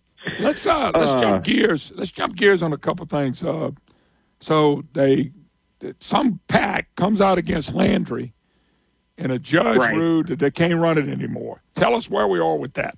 First of all, Well, and, and you'll remember this. This is from like two years ago, and I, the advocate had this piece about, you know, supposedly there was some wealthy donor, and and Landry slow walked the prosecution on kitty porn with this guy.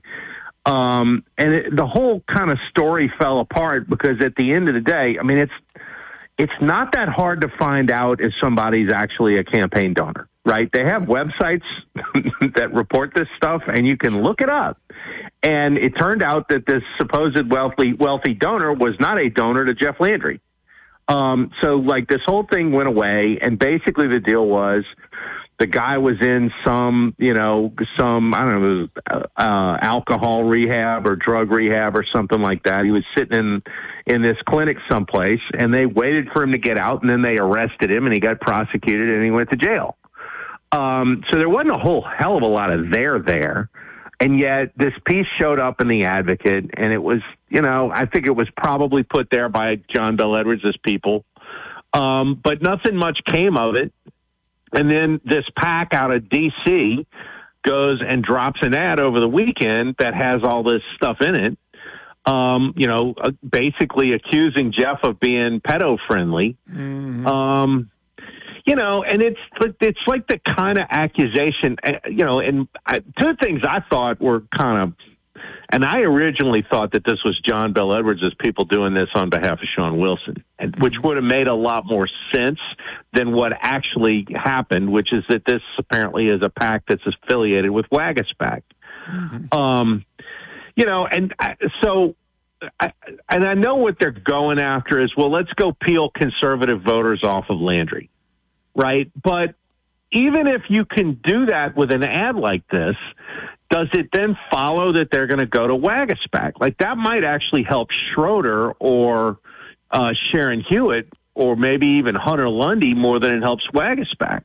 So I, I kind of question the strategy on that. But then the other thing that that really kind of shows up to me is here we go with the out of state consultants again who have never run races in Louisiana and just kind of do sort of boilerplate, you know, dumb messaging that doesn't really resonate with anybody. And they're basically just wasting somebody's money by putting this stuff on the air.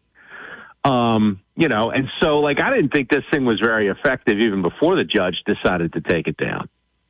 Um, but you know, it's like what you're getting. I mean, the first PAC ad that that team put out basically accused Jeff Landry of of being the respons- of being responsible for the crime wave in the state, which everybody knows is the local police forces uh, uh, across Louisiana's problem. Right, like everybody understands that, and they say, "Oh, the attorney general's at fault for this," and it's like, well, he doesn't control the state police. Um, he doesn't have uh, jurisdiction, original jurisdiction on criminal cases unless local DAs recuse themselves, generally speaking. So, exactly how is it his fault? And of course, they don't explain that; they just throw it out there. Um, and- you know, and it's just it's like lazy politics is what it comes off as. Yeah, I, I just uh, I'm not concerned about it at all. I just I just saw it and I'm going, here we go again. Less than uh, Yeah. five weeks in election, we got to have something to stir the pot. Well, and then you know the other piece to this is it's like this was. The, I mean, it's it's kind of a connect the dots type of allegation. And what, what I keep coming back to is the same thing as this this crap last week that you had with this board of ethics about how oh he took a plane flight for mm-hmm. you know from a, a buddy of his who has no business in front of the state, and in doing that, he saved the taxpayers the cost of a plane flight to Hawaii. You know, it's like oh, you know, hang him high, and it's like I- I- you guys do realize you're making him look clean by coming across with these allegations that are totally meaningless and you know, and don't really come off as as bad. It's like I mean, I, I thought you said that Jeff was slimy and crooked and all this. Because like he's not. If this is all you have on him, then uh, he's you know he's about as clean a Louisiana politician as I've ever seen. Um, and I'm I'm waiting for somebody to come up with something that would shake that assumption of mine, and I've yet to see it. Yeah, Scott McKay, the Hayride. You can check out all his work, and uh, he's got some good writers, and and they, they really are engaged in what's going on in the state of Louisiana. Yeah, Scott, it's uh, at this point, with less than five weeks to go, uh, I, I I don't I don't know what anybody's even doing in an election. I think it's one of the most. I've been doing this thirty years, as you know. It's one of the most boring elections that I've ever seen. This it's just a boring election at this point. Right. And by the way, you know, by the way, do you think that the turnout, which was thirty six percent last time in the runoff, you think we're going to climb there? Because I don't see people engaged like they were in the past. I really don't. No, I like I, I, I, well, I'll put it this way. I think conservatives are engaged, uh, but I think sort of Joe six pack voter is not. Um, my guess is you're probably going to have something just south of forty percent in uh, turnout for primary.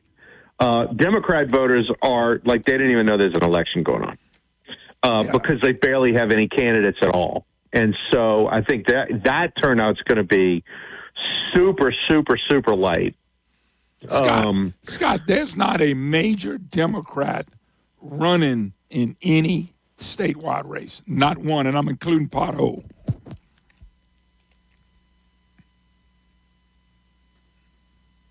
Brandon? Brandon, Paid for by the Fleming campaign. The race for Louisiana State Treasurer hasn't received much attention, but the choices are simple. A big spending political insider rhino who voted in the legislature to bust every spending cap that had been set, or a leftist Democrat who has taken dead aim at the essential oil and gas jobs in Louisiana. Or Dr. John Fleming, former Deputy Chief of Staff for President Trump, an outspoken conservative in Congress, successful businessman, a military veteran. Dr. Fleming's conservative credentials has earned him the endorsement of the Louisiana GOP, as well as numerous parish GOP endorsements. John Fleming's candidacy has also won the support of Congressman Mike Johnson, Clay Higgins, and even Congressman Jim Jordan. There's no doubt who the conservative Republican is in the race for Louisiana Treasurer. Dr. John Fleming, tight fisted with our tax dollars. Dr. John Fleming, Louisiana Treasurer. Hey, folks, discover Raging Cajun, the original Cajun seasoning, and Raging Cajun Foods' delicious line of seasoned dinners. Beans, black eyed peas, roux, Creole sauce, seasonings, rubs, and even sweet jalapeno relish and spicy pickles. Raging Cajun's authentic recipes have been secretly crafted in the heart of Acadiana for over 38 years. As for Raging Cajun at all your favorite grocery stores today. Raging Cajun, original Cajun seasoning. Folks, ask him for that Raging Cajun. I'm Mike Francis, and I'm running for Secretary of State. I'm going to work as hard for you as I did with the great people that helped me build a leading energy business. We worked together as a team, and we got the job done. In Louisiana, we don't run from the challenges in front of us. We roll up our sleeves and we get the job done. I believe in you, and together, we can move Louisiana forward. Vote for Mike Francis for Secretary of State. Paid for by Friends of Mike Francis. Hello, Acadiana.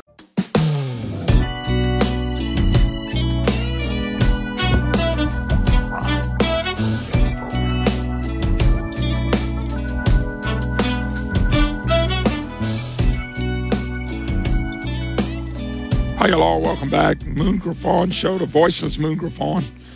I got 14 remedies to try when I get home. Everybody's been so nice. And I'm going to try them, I promise you. I'm going to try every dang one of them, and I hope it works just fine. Before I get back to Scott, my special guest, Scott McKay, uh, I also want to bring up the point that uh, stinehome.com, stinehome.com. Look, you're looking for building materials. How cool is it to go through a drive through lumberyard? I've been through it. You drive through, you say, here's three things I need, five things, whatever. You bring a trailer, you got your truck. They go get it, they put it, you pay for it, you drive right out. It's a cool business. This business has been around with a thousand employees around the great state of Louisiana for a long time. Go to stinehome.com, stinehome.com. One thing they do is they always run in big sales. They got brochures. They sell hunting stuff.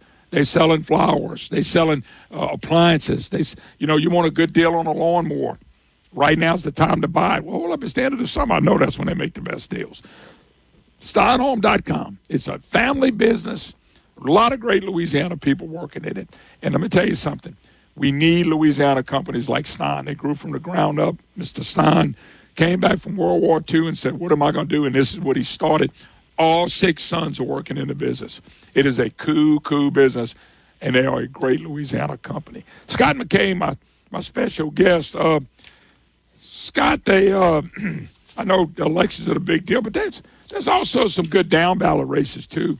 Secretary of State, and uh, that's one of them. Attorney General is, I think, a very important one as well. Yeah, well, and and that one I think uh, you know those those down ballot statewide races always tend to break late. Um, and I think Secretary of State and Attorney General are the two where you're going to see that. But uh, you know, Liz Murrill's going up on TV, and I don't know that anybody else in that race uh, has the resources to go up on TV. So uh, my guess is is you're going to start to see her emerge as the favorite in that race. I mean, from a resume standpoint, she has to be. I mean, she, you know, she's the only one. She's the attorney general or the solicitor general of Louisiana, and she's argued five cases in front of the Supreme Court. I mean, yeah, yeah. nobody else can claim that, and so it, I, I, it'd be hard to to see her not winning that race. Um, and I think in a week or two, you're going to start to see that become sort of obvious. But you know, I mean, it's it's those down ballot statewide races are. Um, you know, they, they don't get a lot of attention. And in this race, where the governor's race seems to be kind of boring, you'd think that they'd be looking for some drama somewhere. But uh, I'm just not, you know, I'm just not seeing any of this stuff. It just looks like, you know, things are going to be what they are, and and a lot of these races are going to get decided in the primary. I don't know, AG and Secretary of State will, but um, the rest of them are pretty much all done. And the governor's race is, you know, I mean, whether it's the primary or the general, I mean, it looks like Landry's got this thing more or less locked up. So, yeah, down ballot is where it's at, and really legislative races is where it's at. Yeah, the, the uh, y'all y'all have endorsed. I know uh, you head up the uh, Freedom Caucus. I want you to talk a yeah, little bit about the PAC. Sure. Yeah. yeah, I want the PAC. I'm sorry. I, I, want to talk a little bit about the Senate race. I mean, uh, that was a great piece in your paper about uh, uh, with Alan Seabaugh and the coaches running against Alan Seabaugh. If everybody looked at who was supporting the coach, they would run away from the coach. And not that he's not a nice guy, it's just that uh, you know we need somebody that's proven. And Alan Seabaugh is so proven. Blake Miguez is so proven. Valerie Hodges is so proven. I can go on and on. Just real quick, just a rundown of some of the Senate races that you're watching that you feel like these conservatives really need to win this if we're going to change the Senate? Well, I, you know, yeah, and and you and I have talked about this before. It bears repeating. The Senate is the factory of sadness in Louisiana's legislature, and it has been for a very long time. Uh, that's where the just unconscionable uh, you know, spending that goes on that keeps Louisiana from having a competitive economy uh, with Texas and Florida and Tennessee. We can't cut taxes because the Senate won't, you know, scrub the budget. Every year the budget comes from the House and it's a, uh, you know, at least somewhat realistic budget, and the Senate proceeds to blow the thing up through the sky. So you've got to get people in, you know, in the Senate who at least, you know, kind of maybe learned in the House how to be uh, budget warriors, which Seabaugh absolutely is one, uh, which Miguez is absolutely one. Uh, Ray Garofalo, who's running for the state senate over in, in uh, you know the, that District One that that is uh, currently Sharon Hewitt's district. Uh, Garofalo is another one. Valerie's one. I mean, you have people who have kind of cut their teeth in the House um, and are now running for the Senate to try to change that body and turn it into something uh, akin to what the House is. So when you have a budget coming out of the House that is trying to shrink government or at least manage the size of it, uh, that it doesn't explode in the Senate because look, you and I have talked about this a million times. The House puts a budget out that's not bad. It gets to the Senate. They sit on it until the last minute, and then they, they lard it up with a bunch of crap, and then they throw it back at the House with hours to spare before the legislative session is supposed to end. And then people in the House are voting for a budget they, they hadn't even read and have no idea what's in it because it's either that or you have to wait and have a special session. Um, and then everybody complains about these guys not doing their job. Well, this is a Senate problem. It always has been. Uh, that that's the fountain of bad leadership that we have in the state. And right now, it's a culture in that building. I mean, people actually get uh, to the Senate, and you think they're going to be good, and four years later, you know, you realize that they're absolutely part of the problem. Well, you know, it's hard to get people to run for the state senate because those races are a little bit like the U.S. Senate. They're all money races. Yeah, yeah. Um, and so, you know, now you got to you got to you got to beat some incumbents. And uh, in the case of Seabaugh, you don't have to beat an incumbent. You've got a basketball coach that's never seen the inside of the state capitol and is thrown in with a bunch of Democrat trial lawyers who are backing him. Um, and so it's you know it's a conservative reformer against the status quo crowd. And in in uh, in Senate District 22, which is Blake Miguez's race, yeah, you know, he's running against a guy who's a you know, a sugarcane farmer, but what he really is is he's a uh, he's kind of a, a sugar baby for uh, the Page Cortez and Clay Schexnayder crowd. Yep. Um, Don't forget you know, money bags there's a bunch of Romero ones. in the greaser. Yeah, the old guy, old guard Yeah. that have hurt us for a long time. Yeah, and I mean, I, you know, at, at some point you've got to break the power of that status quo crew, or you're just never going to get better. Um, and you know, and and these guys are, I mean, they're they're not giving up. They've co-opted some people. I mean, there's another race up in Northwest Louisiana. Uh, Adam Bass, who was uh, or is the um, the chair of the school board in in Bossier, which was the first one that that opened back up and basically defied the state during COVID and said, no, you know, we're, we're going to actually give our kids an education. Uh, so, I mean, you know, he, he showed some stones. He's running against Robert Mills, uh, who four years ago we thought was going to be a conservative reformer. And, and now, I mean, every close. one of the, the, yeah, the center right groups that backed Mills against Ryan Gatti four years ago have all gone away from him because he's basically thrown in with Gatti and some of these uh, the status quo bunch. I call him Regal Rob because he has a castle in Naples, Florida that he lives, and, and he has basically no doesn't understand his district at all anymore. No, no. I got to go, Scott. Thanks. Uh, Mills has no guts, and it's already proven. Thank you, sir. We'll do it again Yep. soon. Yes, sir. Go feel better, Moon. All right. Thank you, man. I feel great. I wish the voice would get better. See you tomorrow, folks.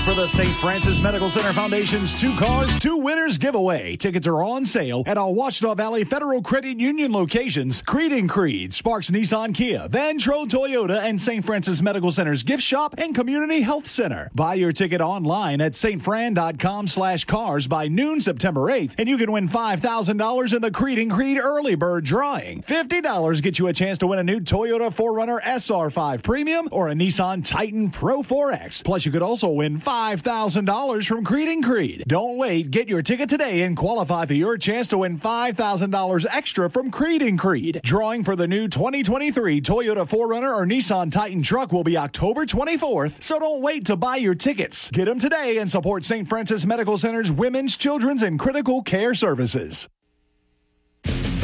Show that's not immune to facts. The Dan Bongino Show here on News Talk 96.5. KPEL. News Talk 96.5 KPEL, Breaux Bridge, Lafayette, a town square media station broadcasting from the Matthew James Financial Studio. This is a Fox News alert. President Biden under investigation in the U.S. House. I'm Lisa Brady. I am directing our House committee to open a formal impeachment inquiry into President Joe Biden. House Speaker Kevin McCarthy calls it a logical next step, giving committees full investigative power after previous House probes found what he calls a culture of corruption around the Biden family. The American people deserve to know that the public offices are not for sale and that the federal government is not being used to cover up the actions of a politically associated family. The White House has accused House Republicans of wasting time and money with congressional probes of Hunter Biden dating back to the president's time as vice president. President Biden continues to deny any involvement in his son's business dealings. Special assistant to the president, Ian Sams, says in nine months of investigating, House Republicans have turned up no evidence of wrongdoing. He was already dangerous. Now, escaped killer Danilo Cavalcante is also armed in Pennsylvania after stealing a rifle from a garage last night. The homeowner was there. The homeowner drew a pistol and fired at Cavalcante as he fled with the rifle. State Police Lieutenant George Bivens says there'd been a sighting along a wood line a few hours earlier. A Border Patrol tactical team was also in the immediate vicinity and went directly to the location of the sighting. They observed footprints in some mud which were identical to the prison shoes worn by Cavalcante. The prison shoes were later found and work boots were stolen from another homeowner's porch. It's day 13 of the search. It's official for the New York Jets. A source tells the Associated Press quarterback Aaron Rodgers does have a torn Achilles tendon confirmed by an MRI today and will likely miss the rest of the season after being injured on just his fourth snap in a Jets uniform during last night's season opener. America is listening to Fox News.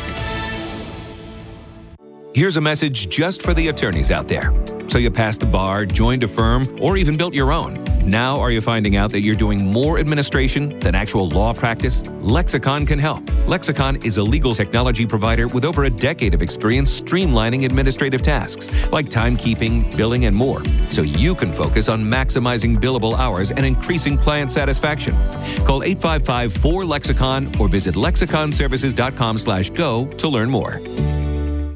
More than 38,000 U.S. veterans are experiencing homelessness across our nation. Through its Homeless Veteran Program, the Tunnel to Towers Foundation is providing housing assistance and services to U.S. veterans in need. Over 500 veterans helped last year, more than 2,000 to receive help this year. If you or someone you know is a veteran who is homeless or at risk of homelessness, complete the inquiry form at t2t.org or donate $11 a month to Tunnel to Towers at t